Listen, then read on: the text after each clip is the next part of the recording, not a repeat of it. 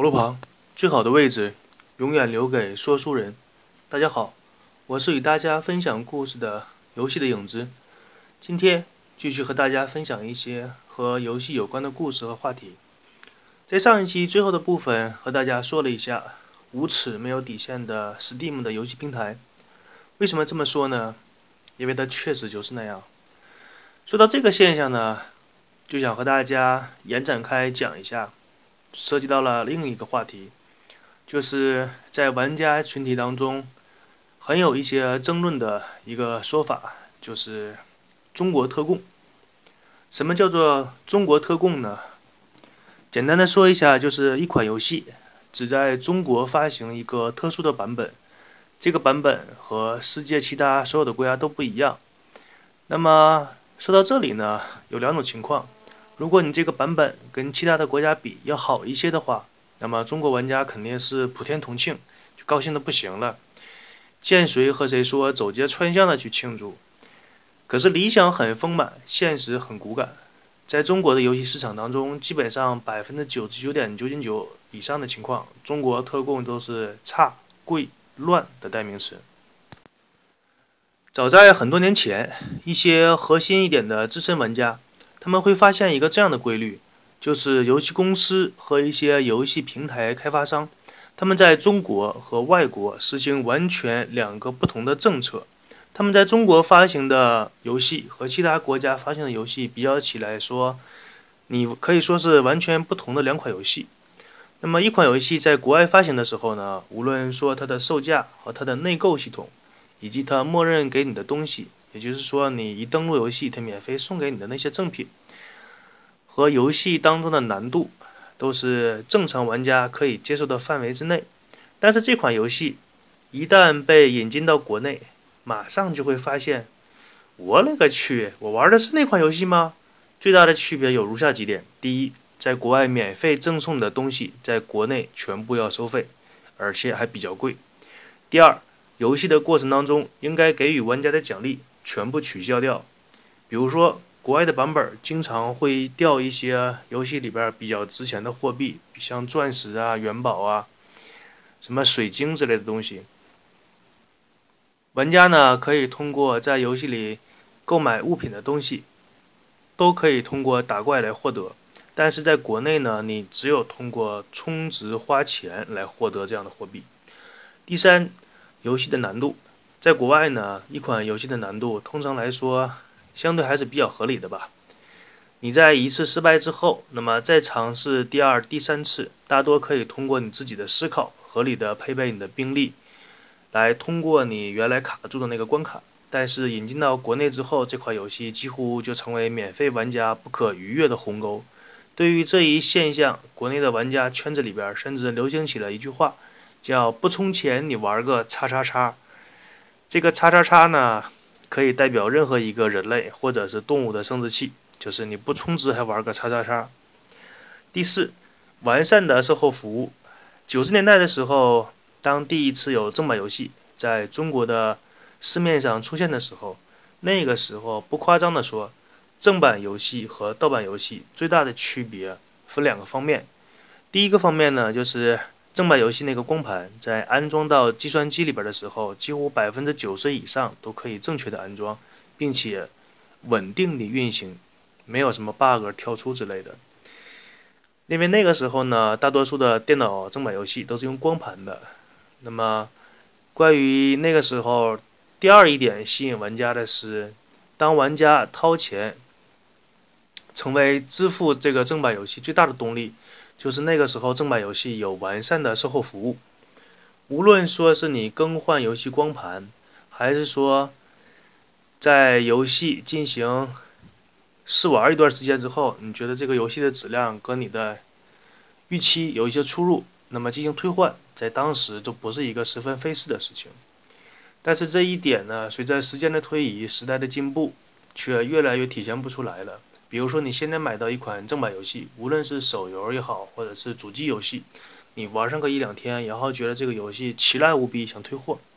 那么你所面临的情况基本分为两种。第一种呢，是基本上不给你退，货已售出概不退换，就是传说中的霸王条款。第二种情况呢，就是各种的拖延。你买的时候呢，可能是几秒钟就完成了这个交易，但是你想退货的时候呢，基本上需要几天到几周这种漫长的时间等待，而且还不一定能够完成这个退货的交易。说了这么多呢，可能有一些玩家听众并没有什么直观的认识，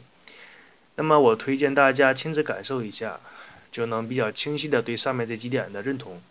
比如说深受国内玩家喜爱的《植物大战僵尸2》，大家可以尝试一下它的国际版以及它的官方中文版，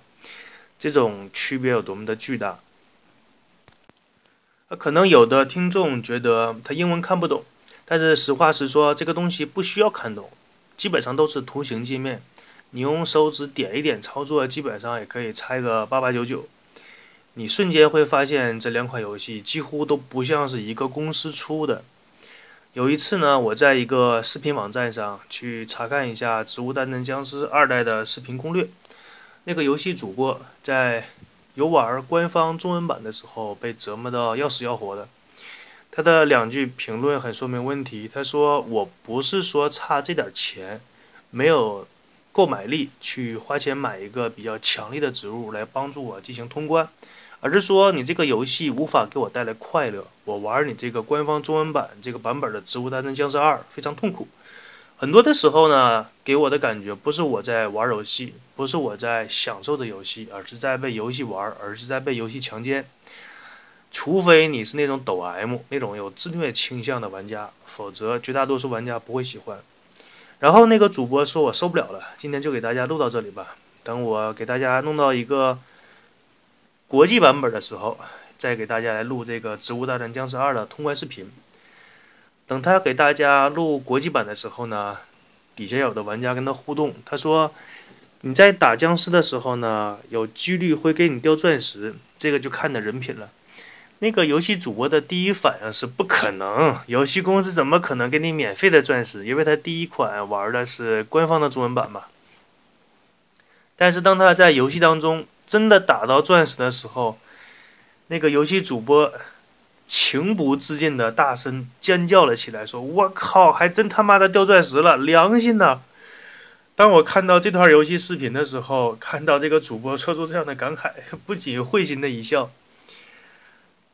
记得在做小学寒假作业的时候，数学作业题当中最后一题总是非常的折磨人，这道题目非常的难做，要么你就是想破脑袋也不知道该写出来一些什么样的答案。我现在还清晰的记得那道题的名字叫做思考题。其实那个时候大多数的学生内心深处想的是，我觉得应该把这本寒假作业本给撕掉，然后出去痛痛快快的找个小女孩去玩，什么弹玻璃球啊，打啪叽啊，跳皮筋啊，打沙袋啊，上河边抓点小鱼小虾。讲到这里呢，我的个人回忆又跑到了上初中的时候。那个时候呢，数学真的是难，什么代数几何啊，证明啊，即使是说到这个初中数学困难的话题呢，又让我想到了关于我国中小学教育的问题。我国中小学课程安排科学的方式来说呢，是不符合人类的成长规律。在一个人大脑还没有成熟到一定程度的时候，他是不适合做一些非常困难的题目的，比如说中小学的数学课程。那么按照科学的培养方式，在中小学的时候应该是培养学生的自我思考能力、创新尝试能力，以兴趣教育为主，而不是说去大量的记忆和背诵。记得在一次数学课堂上，那个数学老师验证一个几何题的证明，写了满满的一黑板，密密麻麻的全都是公式推论、因为所以、科学道理，都是一个向上的三角号的三个点，或者是向下开口的三角号的三个点。然后问听课的学生说，大家说这道题的答案应该是多少啊？由于那个时候是上午的第四节课，也就是说下课后大家就中午吃饭，这个时候呢，在课堂上的同学都听得昏头胀脑的，特别是在这个瞬间，下课的铃声响起，然后数学老师还在那里言堂不下课，站在讲桌的后面，用着变态的眼神看着被他折磨的哀鸿遍野的学生，然后心里在那里酸爽不已。这个时候，一个真的勇士在课堂当中发出了呐喊的声音。他说：“爱他妈的多少是多少，跟我有个鸡毛关系。”由于当时的课堂气氛非常压抑，所以这个勇士的声音一旦发出来之后，整个课堂爆笑不已。我现在回忆起来都十分敬佩那个女生的勇气。是的，你没有听错，亲爱的观众和听众，那个时候说出这么惊天地泣鬼神的言语的是一位女生。这位勇士呢，身高超过1.72米，身材魁梧健壮。要知道东北的女性在全国也是比较有名的，不过听说是恶名昭彰。其实很多时候呢，大家的感受都是相同的，只不过是敢发出声音的人永远是那寥寥的几人。正是这些人构成了中国未来的脊梁，也就是说，按照官方媒体的说法是，他们是中国的中流砥柱。记不清从哪一年开始，就有家长、相关的教育者以及有思想的人不断发出声音，要求中国的教育体制改革，要求给学生减负，要求让学生的书包变得越来越轻。但改革了这么多年，把学生的作业要做的功课、课堂、课间、课外的时间不断的压缩，平心而论，可以说是越减负，学生的负担越重。当然了，有一些教育专家在镜头的面前说什么，我觉得中国的教育体制改革上基本来说还是比较成功的，但也有一些比较说实话的人说改革是比较失败的。无论是怎样，都是这样一个情况吧。事实上，据一些权威人士透露出来的小道消息，我国的教育不仅仅是要完成一些教学大纲上的任务，同时还肩负着一些政治任务。但这一话题呢，就用官场上的名人名言说，这事儿不能说太细，大家自己思考一下吧。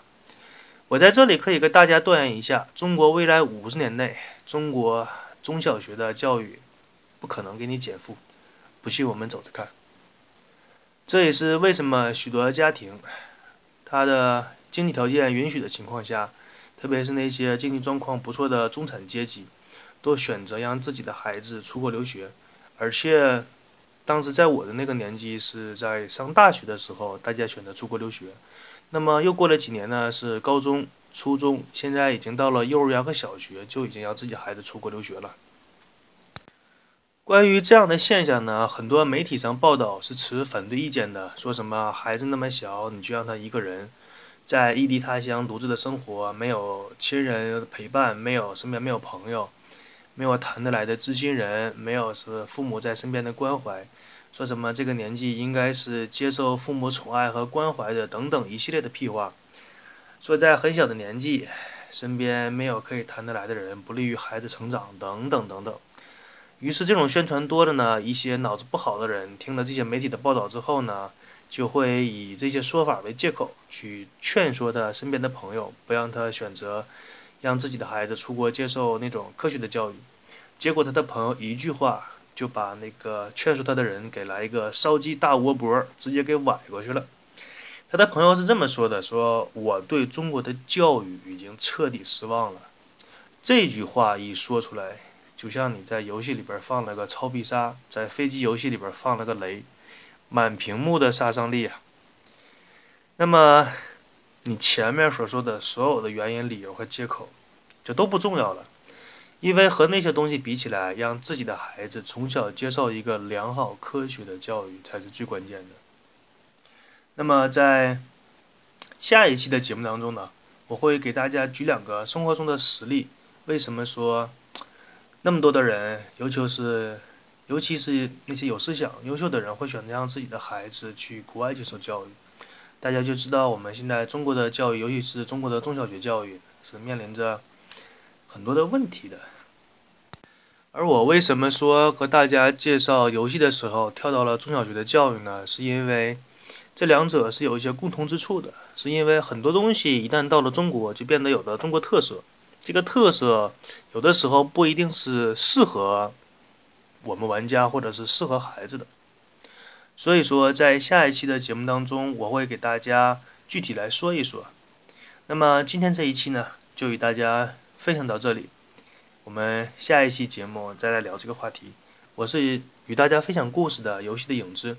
如果大家呢还算喜欢我的节目，欢迎大家来订阅我的节目，点一下又不会怀孕是吧？谢谢。那么祝大家开心每一天。